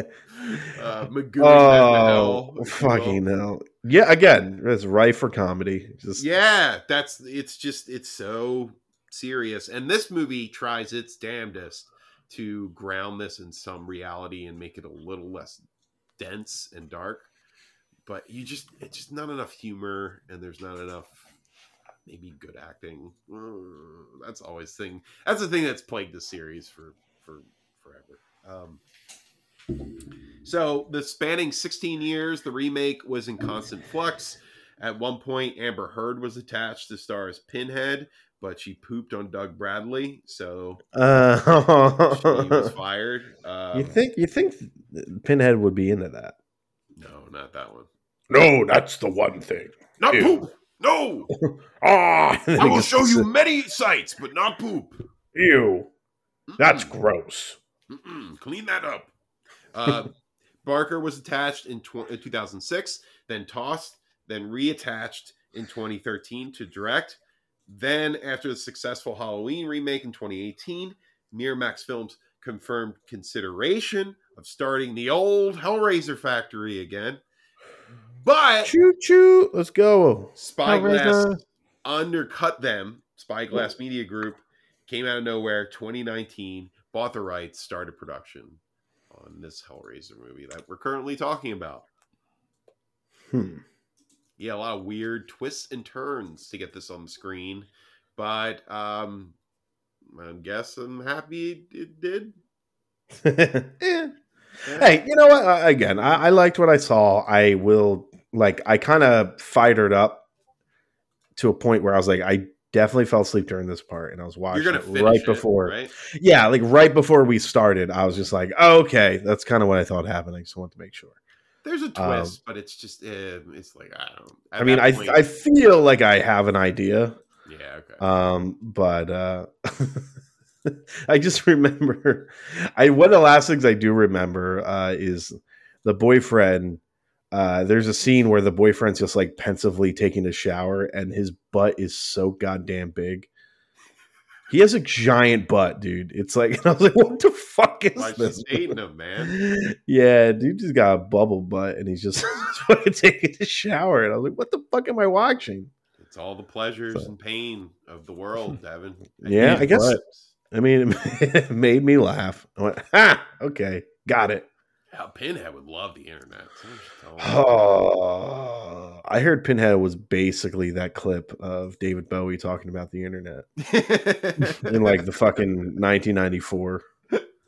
So we haven't seen the tip of the iceberg yet. Um. Okay. As a whole, the series, I, I'll give it a, as a whole a rating. It's a it's a fuck. I'm I never was a Hellraiser fan, and I'm I'm really not after.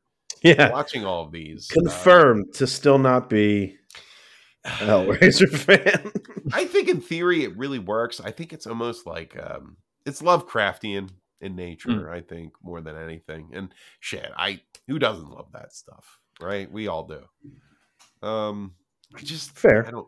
Yeah, I just think its scope is a little limited. I think its villain is. It's not really. I don't know. He's not vulnerable at all. I don't know how else to describe it. Like well, neither Pinhead? is yeah, neither is Freddy. I mean, well, Freddy is, is vulnerable. Freddy Pinhead is is when you put him in the in the real world, and Pinhead is too when you solve the lament configuration. But like, uh, he's very it's he's a very specific type of monster, right? Yeah, and he doesn't fit a lot of the the formulaic monsters. But on the flip side, I think it's too strange for me to really love. And that's, that's fair. Where, yeah, that's where I butt heads with it. Well, because like you can kind of, I mean, like it's easy to kind of get behind Freddy, right? It is. He's very charismatic. It's, yeah. Jason, Michael Myers, conceptually, like it's still like they're just gonna go in and wreck shit. You're like, cool. Yeah, of single focus. It's easy. Pinhead stands around, talks, kind of doesn't really do all that much. Like, and that's just what he does. He just stands there, looks in a direction, and then it's smash cut to chains, and that's like his whole thing. And I think it's, it's very rare that he kind of gets off the the leash. His look is great. I think his look is important. I think it's one of the better looks of any of those monsters that came out in the eighties. I think it's very particular and very interesting and evocative. Mm. I think that's where it ends for me, though. I, I really do. I don't know. I, I, I, I enjoyed it, but I'm not hoping they'll make another one. Like, I don't care at this point. There's eleven of them, for Christ's sakes. That's enough. I kind of would like another Texas Chainsaw Massacre. I'll keep watching them. Whoa, that I, one's not good though. I know. Like, that one's I don't really care. Okay. Okay. I really, I yeah, there's something so visceral about that character. And what would you say? Is this better than the Texas Chainsaw Massacre remake on Netflix?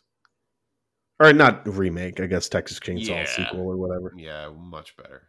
Okay, that's right. Really bad movie. At Texas Chainsaw Massacre. Yeah, that movie is bad. Steve, did you see that? There's one. Yes, good I did. There's okay. One solid. Is the remake? Are you talking about the bus? Yeah, yeah, yeah the bus. Of course. The remake with um, with Jessica Biel. That one? No, no. There no. was a Netflix one that came out oh, last, there was a, earlier this year. One? Yeah, it's on. It's a Netflix like special. The one with the True Detective girl. What's her name?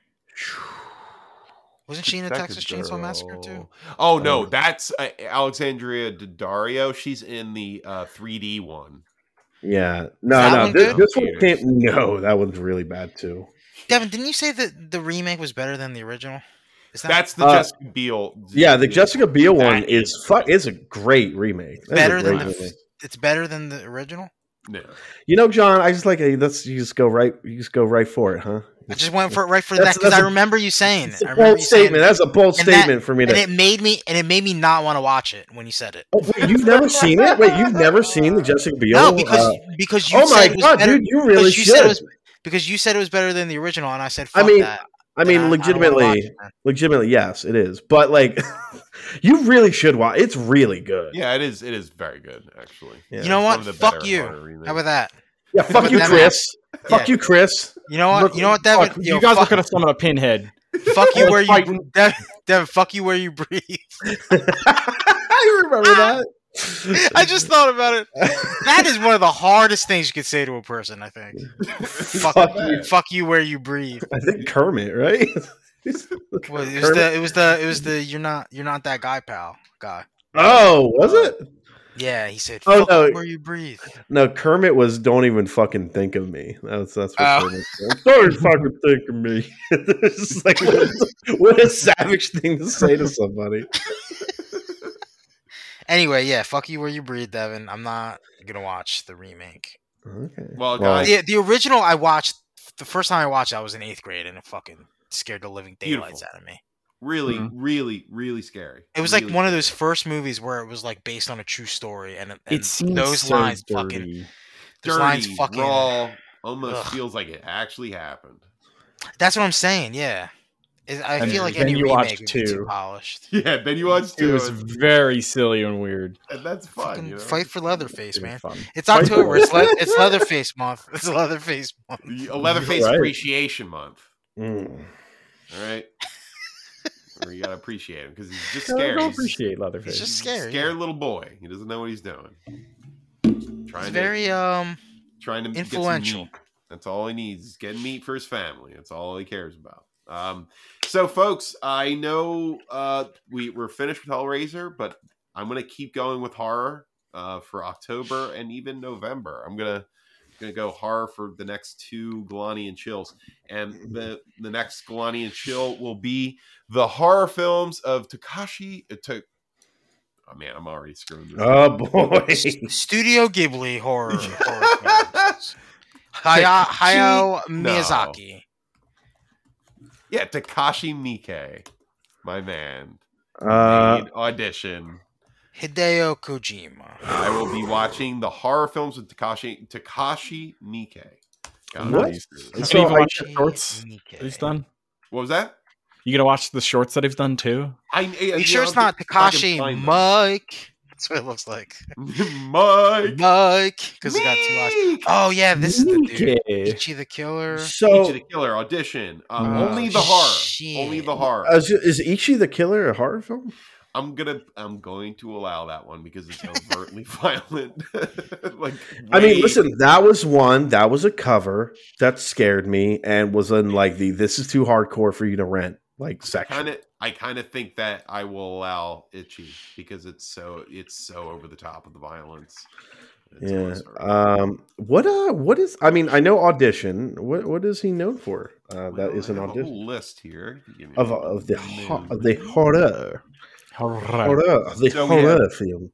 Audition, Ichi the Killer, Gozu, One Missed Call, The Three Extremes, which he did a short up for, um, Lesson of Evil, Lesson of the Evil, Whoa. Over Your Dead Body, As the Gods Will, and Terraformer. Tele- Terraformers.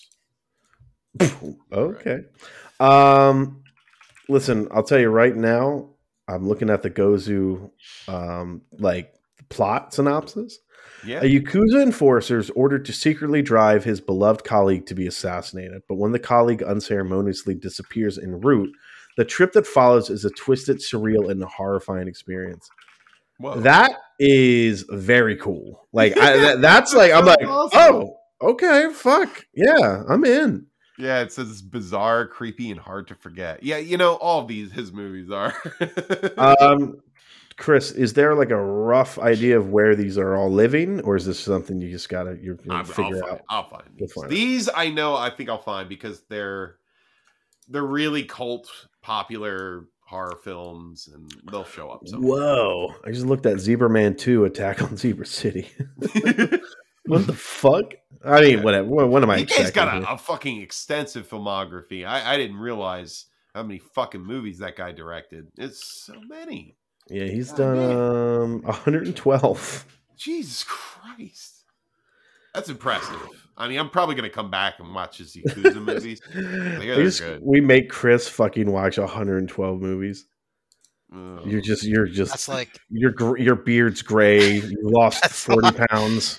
Dang, my legs don't work anymore. It's like Matt Murdock fighting the one hundred twelve uh, yakuza. Yeah, that's, that's the same thing. Same, it's the same thing. Come out all beaten up. Agitated. Come out the kingpin of crime. Speak fluent Japanese. Man. I, just, I watched I watched the last like fifty without subtitles. I just had to get through it. Uh, man, Zebra Man. I'm just looking Zebra Man, and then Zebra Man Two. I don't think those are horror movies, though. No, they're not. I'm just like clicking through because this guy's got a colorful filmography. He really does. Sure. He's, he's very. Um...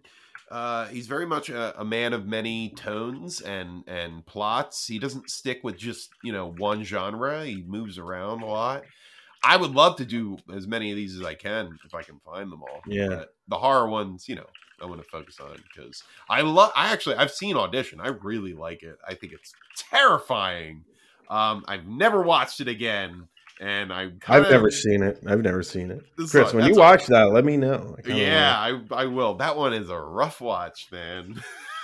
Let me tell you, I'm glad I. I, took I saw the trailer and I was like, "Yeah, this this is gonna take some some effort the, emotionally the, for I, me." I I kind of I, I I know you already did. I wouldn't have watched the trailer. Like this Audition is, I, and you know, it's a shame the internet exists because. Audition is a film I feel like I knew very little about when I went into it, and that helped a lot. Yeah. Because I didn't expect what. I mean, I still don't necessarily know. I just know. You know of it. I know, like, you know, the plastic bag. Yeah.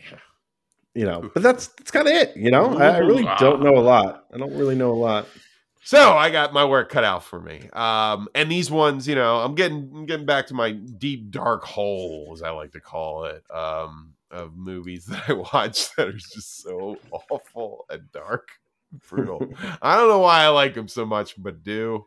Um, they're I don't know. They're cathartic. I enjoy them. So that's going to be next month, uh, or the end of October, whenever I finished the Nikkei movies. But if there's, is there anything else? Uh, I mean, listen, uh, did you guys just want to talk about the Super Mario trailer real quick? I think we should, right? Sure. I, listen, yeah. listen, I'm not gonna lie. I legitimately really, really like that trailer. I like ninety-eight percent of that trailer. I loved it. No, I didn't love it. I liked it. I think, I think it was better. I, I think, think it was a lot, lot better than. Is it two percent just Chris Pratt's voice? Yes. I have no issue with that. I, have no, I, I mean, like, that's because people are a fucking Sega head, dude. I mean, then yeah, the Sega head. Dead. The thing is, the thing is, the thing is, Dead is like dead? fuck. Uh, fuck y'all, dude. No, like the thing is, like people are acting like this is a Sonic. Cursed Sonic thing, and I don't, I don't think it's that bad. God no, no, there it's no, no, no, no, way no. over. Like, people, way people are like, people are like, literally calling for people's heads over this, like, like Cursed Sonic. No, was. no, like that's the thing. Everything else, like the thing is, it's like it looks like everybody else fucking signed up to make a Mario movie, and it sounds like Chris Pratt was like, "Yeah, Mario, I love those board games," and you're like, "Fucking Chris, what?" Because it's like if you watch every other language's what? version of that. What? Trailer, oh, it, it sounds like a, it sounds like Mario. Yeah, but wouldn't it be a little over the top if if it was just like like video game Mario talking constantly throughout the whole movie? Like, would no, it be, I would fucking it be hate much? that. If it no, was, because be I've, I've heard I've heard Mario talk for throughout like throughout a two hour movie. Throughout a two hour movie, like having conversations with people constantly. It's harder than just hearing like games are. No, dude, Charles Martinet, I would kill myself if I had to listen to that. You would kill yourself? I would. You yeah, would if I had to listen to a whole movie yeah. of Charles Martinet, yeah, I would, really would. You would. I would walk into the aisle of the movie theater, take out your Tonto blade, yeah, and slit your wrists. I'd fucking headbutt a hatchet. That's what I would do if I had to sit. I'd make it forty-five then, minutes, and in, then the movie know. attendant comes out and goes, "Oh, another one." Yeah. That's how, I would turn, that's how I would turn Devin into a Cenobite, is I would make him watch that, that version. Uh, yeah, Devin. That would be a fucking Pinhead torture. You know what? You, you know what? You know what? Rather than rather than slag the slacker, I'd rather praise the people who actually did an amazing job. I forgot that Jack Black was in that movie. In that okay. trailer, that Bowser... It. He's really fucking good. They were hinting that he's going to be singing. I don't. I didn't get that. I'm sorry. I heard Jack Black the whole time, man. I don't know. I, I I heard like that's the thing. I forgot Jack Black was even in that movie. And imagine I saw that if trailer. They didn't go with with uh, with Key as Toad and they just went with regular Toad voice from the games. Ah! Yeah. Ah! No, like, honestly, this is, it's like the most obnoxious sound. Like, that's fucking why, yeah. That's no, why that's we the, can't. That's the thing because it's like it's. Every other voice sounded like, all right, we're doing like a Nintendo Mario movie. And then Chris well, Pratt's voice sounds like, oh shit, dude, we're ready to do fucking Sing It three, man. I don't know. Listen. I mean, I don't think, I don't think it was, I mean, it wasn't, it wasn't good.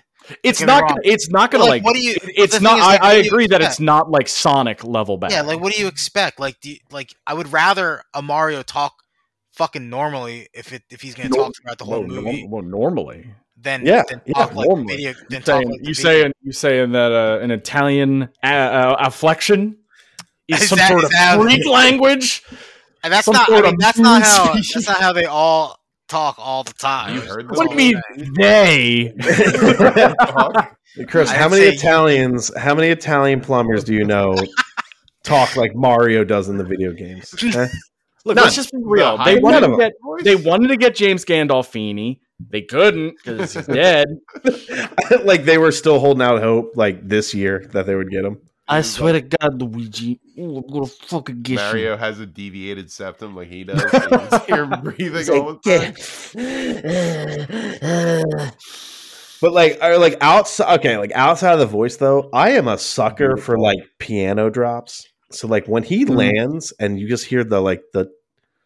The little, like, the first few notes in piano form, I was like, oh, that hit me so hard. I was like, oh, this is lovely. I love this. And now I'm a greedy bitch, and I'm just like, you know, just let's go straight to a Smash Brothers movie. Let's just skip over this one. Just take me right to a goddamn Smash Brothers movie. Okay, okay. What do you guys think the end, the end scene in this movie is going to be? They Samus Aran gotta, shows they up. Gotta, they got to mix it up. It, sh- it it can't be Princess Peach gets kidnapped by Bowser, and that's the story. They can't do it. Uh, you're that's, at the wrong castle. You don't think that's going to be a thing? Well, well I mean, the first movie. I, I honestly don't. I don't think it's going to be like it. Better. I mean, what I'm saying is it better not be. The princess needs to be saved from the castle, or else people are going to be up in up in flames about it. People are going to storm the Capitol if that's if that's the, if that's the plot. And I'm not kidding. It's like, you know, it's just not. It doesn't like you know Mario video game, sure, because there's not really anything like a there's not it's not like story or plot driven, but like in a movie, like you can't have that in twenty twenty-two. Do you think he's gonna ace Bowser? With Especially when you have when you have fucking Queen's Gambit as the voice of Peach, like, or is he gonna ace Bowser by grabbing him by the tail and throwing him into? Oh, oh man, I kind of like the bridge. I feel like it's more classic, hmm. but hmm. I like uh, I this well one like I mean I, I, the plot. I was just shocked like, how good it looked. You know, so honestly. so so yeah, Bowser just really so Bowser just wants. An invincibility star, so is it like? Well, he's. Like I think he's just taken over kingdoms, right? I mean, is he doing this? Is he doing the um the Thanos thing, and he's getting the stars? Is he trying to get all the stars? Oh man, would it be a really well, good setup if it was like Road Warrior, or like Mario's in Mushroom Kingdom, and he and Bowser's like outside, and he's like, "Just give me the star and walk away." Just walk away. Yeah, like that would be kind of fun.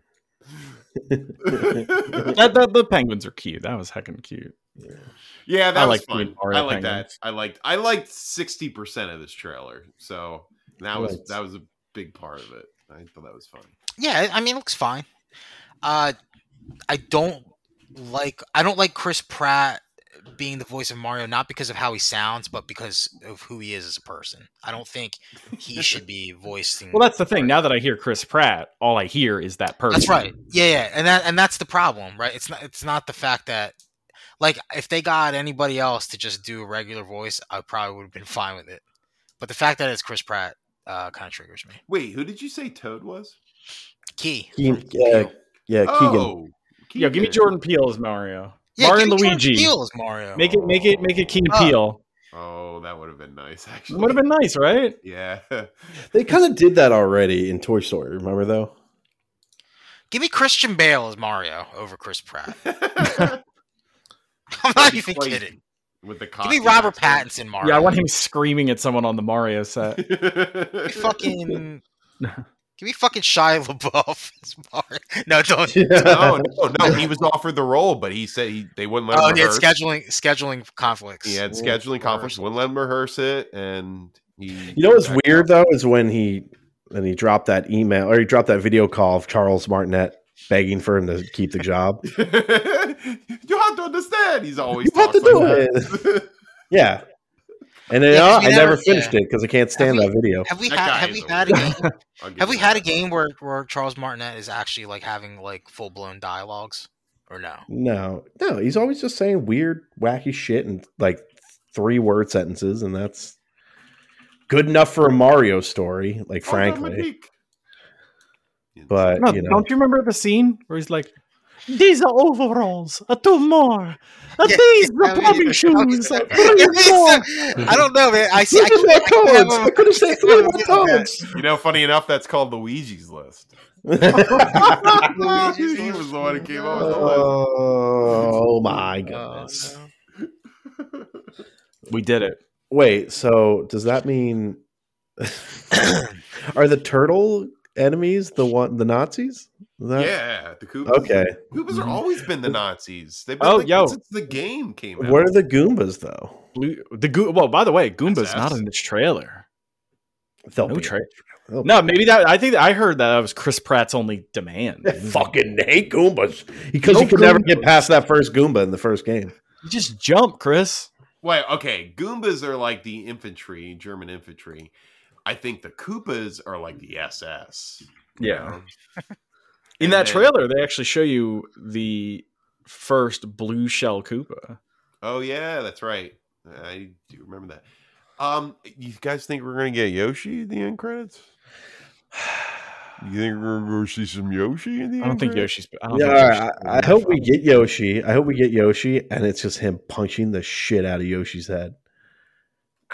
You were supposed to jump, you piece of shit. Yo, okay. That's Amber Heard, Yoshi. Oh my goodness! Got Amber Heard for that. Oh boy! Ooh, yeah. Oh, oh boy! Oh, not boy. a good pick. You know, give us Brendan Fraser as Mario. Why couldn't they just do it? You know what? That'd be delightful. Fuck. That that's actually. Why couldn't they just? Fucking I could give see us that? him. To I mean, that, that's a high out, energy. That is a high energy Yoshi or uh, Mario Yoshi. Uh, high energy Mario, the, but yeah. Round out the. He's just like fuck. Fuck! Fucking fuck! He's just screwing the F word. What the fuck? Yeah, he just falls his out. Cliff voice and Cliff just, voice the whole time. Just flies out of that, that stupid green pipe. What the fuck? What the shit is this shit? Like, I don't know, man. Oh, man, I would love it. They're never going to make him. Give me that over Charles Martinet. Yeah, I'll take many. That's a lot. New Mario. Yeah, but the Link movie, he's going to be cursed. Another thing is like, do they? Why did they have to do fucking? Why did they have to do fucking the Love Actually cast for fucking Mario? Like, why do they have to do it? Why couldn't it just be like two or three people that are recognizable and just? It's because it's Illumination. That's like the bread and butter of those like animation yeah. videos. They like, don't know how to make a cast a movie outside of just going for big name stars. So because that uh, that's rough. Man. Yeah, because it you know because like for it's not like they got fucking it's not that, like they gave you know? fucking Leonardo DiCaprio the voice of Sonic in the Sonic movie. Right. You know? Like like they yeah. didn't go they didn't go they didn't spend half the budget on the fucking on the on the on real actors doing voice acting. Like I don't know. I think it's fucking dumb. No, I agree with you. I agree with you completely. Which is like my, which is like my main issue with Chris Pratt. Like that's my main issue. I like, they just you know, oh who's the, who's a popular, recognizable name? Oh, make him Mario. Even though he's Make not fucking that Mario. guy Mario. Mario. Mario. So, uh, do you guys think this is going to be better or worse than the Sonic movie? Well, it, it's mm, different. It's different, right? It is different. Yeah, I think it's going to be different. There's no Donut Lord in this. So, But, like, listen, I, I think this Sonic movie is legitimately, like, a that's, great... That, that's the and best in it with live-action component. It's a it's really video great game. It's the best video game movie. Yeah. Yeah. Yeah, honestly. Nothing, probably. Nothing nothing is uh nothing else is comes close, in my opinion. I, I think The Last of Us T V show is gonna be the best video game ever made. Oh god. Ah, the best video that's, game. That's a hot take. That's a hot take, guys. Oh yeah, what why couldn't it? they have Mahershala Ali be Mario? Uh he he keeps tearing up the script, so it's not good enough. Are you fucking kidding Ryan- me? Fucking Have Ryan Coogler direct it. Just give me that. Give me that movie. I uh Oh, did you guys see the new Black Panther trailer? Like the, the latest one? Yes. yes. Spoiler. Yes, it is. Thoughts? Uh into it. Did it do you does it ruin does it ruin you? Like the game the movie for you that uh Shuri becomes Black Panther? Spoilers? Uh no. I mean because it's ob- it's obvious, right? It's obvious that she was gonna I think we all yeah. kind of thought that, right? I mean, listen, if you want to talk about somebody who like might be worse than Chris Pratt in terms of yeah, views, I don't know, right. man. But um that might that might be that might top it. And uh, no one's no one's saying that. No one's talking shit about that. But because uh, one's Black Panther and the other one's Super Mario. It's a little different. A little different. Uh, maybe, maybe. I don't know. They're just going um, off Black Panthers. There's going to be a new one every day. Was the Namor, the, was it the, was, was his wing feet weird to you? No, weird. You know what? I kept thinking that I wouldn't like it. And I'm like, you know, it works. It flutter. Yeah. His feet flutter. They have to, though. I don't well, have to, just, I guess. but, yeah, like, I, mean, they, I like that they do. Uh, I'm coming just, out. Uh, what we got like a month, right, before that comes out. It's eleven eleven, uh, right? Wakanda Forever is officially eleven eleven. eleven eleven, baby. Yeah, dude, that is almost a month. Oh. Didn't that sneak up? Oh, what, Chris? Are you just not going to be around? What'd you say? Like, oh no. Wait, what is eleven eleven? Uh, Black right. Panther two. Oh shit. Okay. Okay. Okay. Okay. Yeah. Into it. Okay. I, I really do hope, like, I, I really truly think Marvel has their work cut out for them to make Namor not, like, discount fucking Aquaman. Yeah. Just in terms of, like, how pe- people like Aquaman, you know? They're like, oh, we like Jason Momoa. He's cool. And, like, it's the same fucking character almost. But it's but... not, though. Like, the thing is, is they, they made all those changes to the character of Namor to make it. To differentiate it from Aquaman. Yeah, no, they, they did, and I just hope the movie version... I, I, I'll say this. I'm glad Ryan Coogler's in doing the introduction to Namor because I just don't think I can stomach a goofy Namor for my first introduction. You know what I mean? Yeah. Like, I was like, uh, it, it, not everything needs to be fucking silly. Not everything. I get it, right? It's Disney. It's P G thirteen. We all like to laugh, but Jesus Christ, everything's a goddamn goof. Oh, we're gonna well, again, uh, like that's Devin. Again, this is it's like you know, it's not like this is showing. It's not like Namor showing up in, uh, I don't know, Thor: Love and Thunder. You know, it's yeah. From now on, we're gonna be seeing serious. butt cheeks in every Marvel movie. I mean, I'll accept butt cheeks. Right. Oh, you know what? Real quick, uh, slope. I, I took the time out, took the time out of my night on Friday, and I watched The Werewolf by Night. Oh, that was a great. good time. That was a good. That was a good time. Yeah. Um. Shockingly, uh, you know, again, like just thinking about where what what the realm we're operating in. Shockingly gory uh, and violent for what it is, you know. But it is. It's like shot in, you know, old timey black and white. Cool. Uh, which I dug, and it has the honestly, it had a lot of like, I, you know, I hesitate to say no namers, but it doesn't have a lot of big names.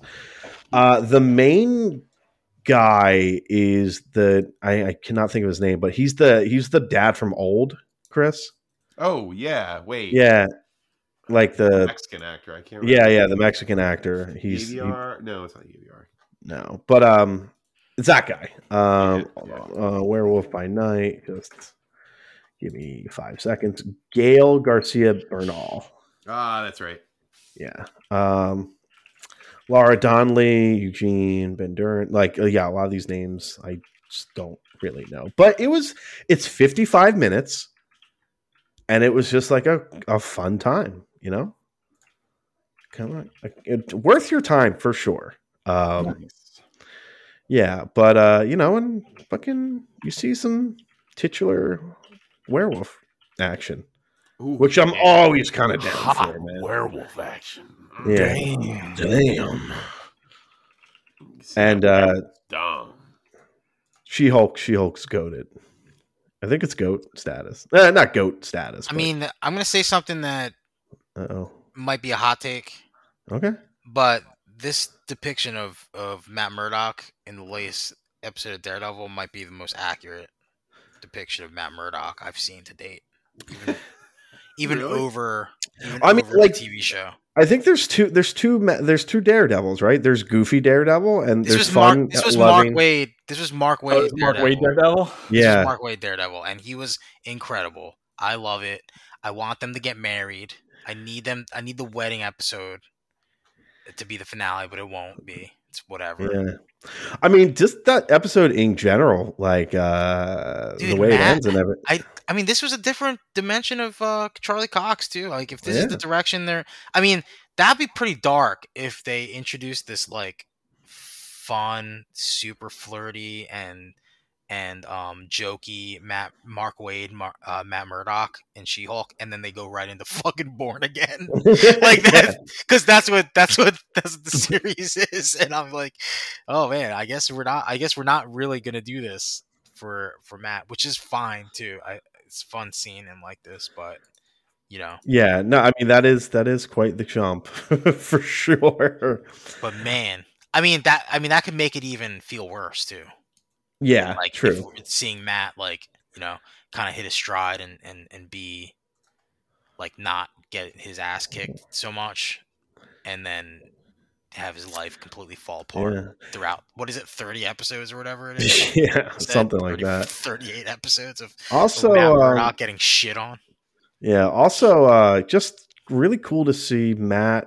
I mean, you know, it's, uh, if I can be basic for a second, it's really cool to just see Daredevil go up against like a superhero character, like a super powered individual that, you know, he, we, oh, we've true. seen him fight a bunch of ninjas but uh, him like I mean he did fucking he did take Iron Fist to Pound Town as well, though. I'm just saying. Well, the less said about Iron Fist, the better. I'm just saying, though. He's got sure. powers, and sure. Matt Murdock, Matt Murdock, fucking.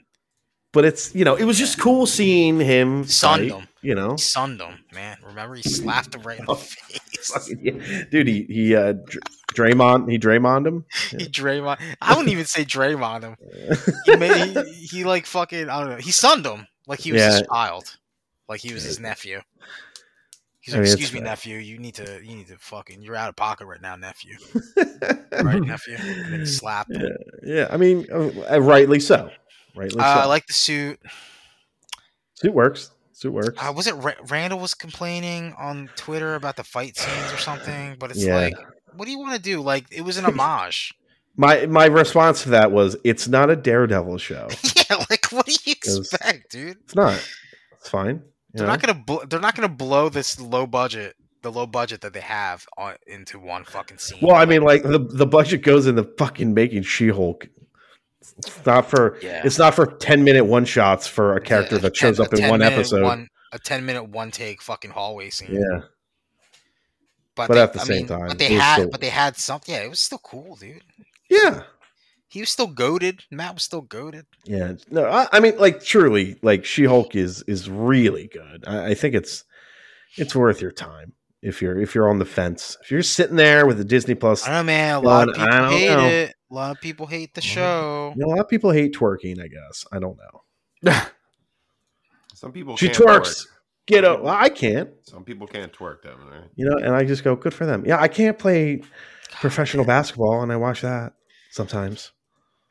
Well, you just when my team's in the playoffs, that's when I watch. You're an untalented person, then. Oh my god!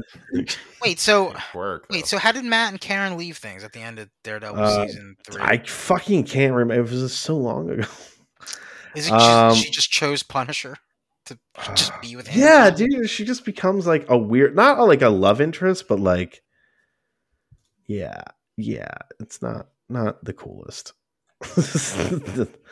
Not the sound. I I really don't. Man, it might be perfectly. It might be. It might be perfectly set up for Born Again. If Matt and Karen weren't on great terms at the end, or not not great terms, but like not romantically involved directly. At the yeah, end of the, the last season. Well, because like what? What? It, so the the building dropped on his She's... head. They think he's dead, and then there it's got uh it's got fucking Bullseye in it, which. Was cool to a point, yeah. Poindexter, and then I, I guess I can't remember if he tries to kill Karen. I'm sure he tries to kill Karen because that's Karen's role in that show. You know, like it or hate it, like that's his role. Her role is to be threatened yeah, by the villain. I mean, I might have to uh, watch them all again before, before the new season comes out. Maybe, you know. I, I mean, I, I don't think there's a truly bad season of Daredevil. Like they're all pretty good. Yeah, so, Chris, get on that. Wait, what? You never watched Daredevil? Yeah, you did. Yeah, no, Galanti chilled Daredevil. I no, I don't do T V shows. You guys won't let me anymore. I only do movies. I'd I'd let you, Chris. Oh God, dude, are they really doing like thirty episodes of this of Daredevil? Um, I remember Kevin Feige being like, "It's going to be a big order," because uh, there's only there's literally only been thirty-nine episodes total of Netflix Daredevil. If you guys said, "Chris, go do a T V show for Galanti Chill," it's going to be Alf, and I don't care what you guys say. Alf so and season Chill. one, Alf. season one, John is going to be eighteen episodes of Born Again. Uh, yeah, Daredevil Born Again will be eighteen episodes. That's a lot. That is a lot. That is wow. Quite the amount of episodes. Wait, they casted Daredevil, or uh, they casted Elektra and Daredevil again, or no? So I mean, if, if I were to watch Alf, I'd have to watch ninety-nine episodes. Wow, they really just um, actually wait. That... Sorry, there were two movies syndicated in two parts each. Totaling one hundred two episodes. Whoa, there's a fucking... There's two Alf movies? Yeah. Well, I guess hour-long Alf movies, I guess. Oh, that, that'd be a two-month. Maybe. I love... I love impressing dates with Alf trivia. Well, why do you think I I'm like that do, first? I'm like, did you know Alf is seen as the most dangerous sitcom Technically set ever speaking, exists? He plays a baritone sax. You sure do know a lot about Alf. You know, it's fun. I go back flexing. To my apartment that I call Melmac. You know, Alf stands for alien life form. That was an easy one. He loves cats. Loves cats. Fucking loves cats, dude. The cast hated that shit. Did you know the, the guy who played the father just left, just got in a taxi cab and left. Episode, just stormed out with his suitcase. Said, "No, thank you. I'm over this." Imagine working on a wild? show where you kept tripping over the the, the open the trap, portals, yeah, the, the trap, trap doors, doors that are all over the floor for, for a big stupid puppet that takes like yep. eight people to to pilot. Did you, did you ever hear the? Uh, It was like the uh, what? What was the show with Tina Fey? Thirty uh, Rock. Rock. thirty Rock. She talked about they because they would always have cameos and stuff. She was she she was like talking about how the fucking Alf guy was the hardest dude to work with because oh, he demanded that. Alf the puppet have its own dressing room. Ugh. Ugh. She's like, "Yeah, it's kind of a weirdo." Ugh. But you know that's Alf for you. I hate Alf. That's God, a big don't, deal. Don't ta- don't say things you can't take back, Chris. Well, if you guys ever were like, I'm where you're lifting the embargo on T V shows, this is the first show I'm doing. So there it is. The Alf Bargo. It's like, the Alf Bargo. Uh, I hate that. I hate that. I laughed at that one. But you laughed. Fuck. It's like, it's more of a mutual, it's mutually assured destruction, because I'm sure you guys don't want to hear me talk about Alf. So episode sixty-seven isn't quite as good as episode ninety-three. Chris spends but... three hours on each episode of Alf. No, if you look in the corner, if you look in the corner, okay, if you look in the corner, there's another Alf. See that? There's two Alfs in the same shot. It's a trapdoor. Where's the puppet master? Is he in the hole? Is he in the hole? Who's piling Alf? I don't well, know. Okay. I mean, is Alf sentient? Like, is and he, Alf might be sentient. This might be proof. God. Yeah, so we're Eight not going to hours of static. We're not going to be doing that. Anyway, all right. Uh, yeah, you know what? When I'm president, Devin, can you explain this tweet that I'm going to send? Uh, let's okay. Let's see. Did they really crowd surf a baby through a through a? Yeah, I saw that video. Oh no! Into the rock, dude. Wait, let me see this. Soon, it, it's going to be socially acceptable for him to eat that baby that was crowd surfed to him. Like that baby is uh, that is weird. That is, you know what? Sometimes it's stuff like this that makes me think celebrities don't get enough money. Because, like, do you imagine being like, I gotta deal with this? Right. I gotta leave my fucking house. I ate breakfast. I worked out for six hours this morning. Ate breakfast. And now I gotta deal with this shit. I don't get paid half as much as I should. I would make it a rule to, to not give me your children. You know, I feel like that's a safe rule, you know? Don't give me your kids. I don't want anything to do with them. I don't want them to develop any type of close personal contact with me. Like, dude, I saw this. I saw this TikTok of this fucking baby. Just, this, this ends well, but like this baby just falls from like at least two stories, eats shit, and just gets up like ten minutes later, and is just like trying to get back in. And I was like, Jesus Christ! Could you imagine being a guy who like could just try to kill that baby, throw it out the fucking window, and you're like, that did the job, and that baby's just back up, knocking on the door. Can't stop it, baby. You dude. Didn't get rid of me, buddy. They just keep coming. Like, what the, I did the thing that's out. Guaranteed to kill babies, and fucking just knocking on your door again. Baby's day ridiculous. Out. Ridiculous. It's big baby's day out. Uh, baby's day out, baby. They prove that, that babies can survive a lot, though. It's in their nature. They're like made of like rubber, you know? They really are. Like they, they can bounce back. No, I know. It's just like, dude. I gotta find it, man. This, this kid, it, it like just poof, like if it's you threw the Chucky doll out the window and oh, it was thudded. I got a little note here on my computer that the moment we start bringing up like child abuse, we gotta stop the podcast. I mean, fair. It's true. It's true. Yeah, it's fair. That's that, that's for my that's for my own. It's a wonder. It's a wonder why they pulled us. Yeah, I mean, you know, I think... actually, we did revisit this, and we noticed. Yeah, we listened to a couple episodes. We listened to your very first two episodes. I mean, you don't think oh, that you... That's all we kind of needed. You guys got to stop using the F and the R words, all right? Because it's, it's a little too much. Whatever, fuck you, Reginald. It's like, uh... oh man, that's uh... funny. But, uh... That's, the fun That's what nineties Twitter's for, guys. You know this. All right. Well, well I, this is a uh, terrible Google trend to look for. Another Galani and chill for the books, folks. Um, welcome. Come back next month for another episode of Galani and Chill. We're going to have uh, the Miike horror films that I'm going to be going through. And next week, we got another episode of uh, Anti-Fanboy, I hope. I hope. Hope. Yeah, we got a few. Well, I mean... We had some some hosting hosting right hosting issues. Had hosting. some hosting issues. Uh, still working on it. Things are kind of better. Still got some things to work it's out. Better, better, we, we but got, not we got where another. It should be. We got another form of communication from Anchor. So I stay guess tuned. Stay tuned. You'll you'll be hearing something next week. But check out Patreon. Patreon dot com slash anti fanboy. That'll be that'll be where you want to go to listen to Anti-Fanboy in the interim. There you go. Boom. Didn't know that. Didn't know that. I'm glad I know now. How fucking dare you, Chris? Why? Well, I really didn't. No, you didn't know yeah, I me neither. I didn't know that was a thing. I forgot about Patreon. I wish I could. I still have, like, I have a few Patreons. I Patreon too. Why do you have so many?